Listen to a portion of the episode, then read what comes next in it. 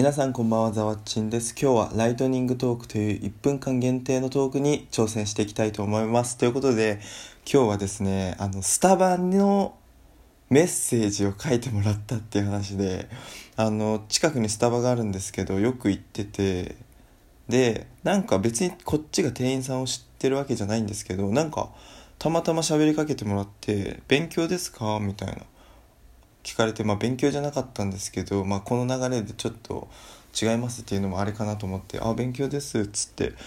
「あそうなんですか頑張ってください」みたいに言ってくれてであのその時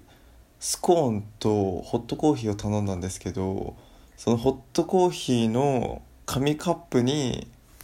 「サンキュー」って書いてあってでおしぼりのところに「ファイト」って書いてもらったんですよ。これめちゃくちゃ嬉しかったです。おやすみなさい。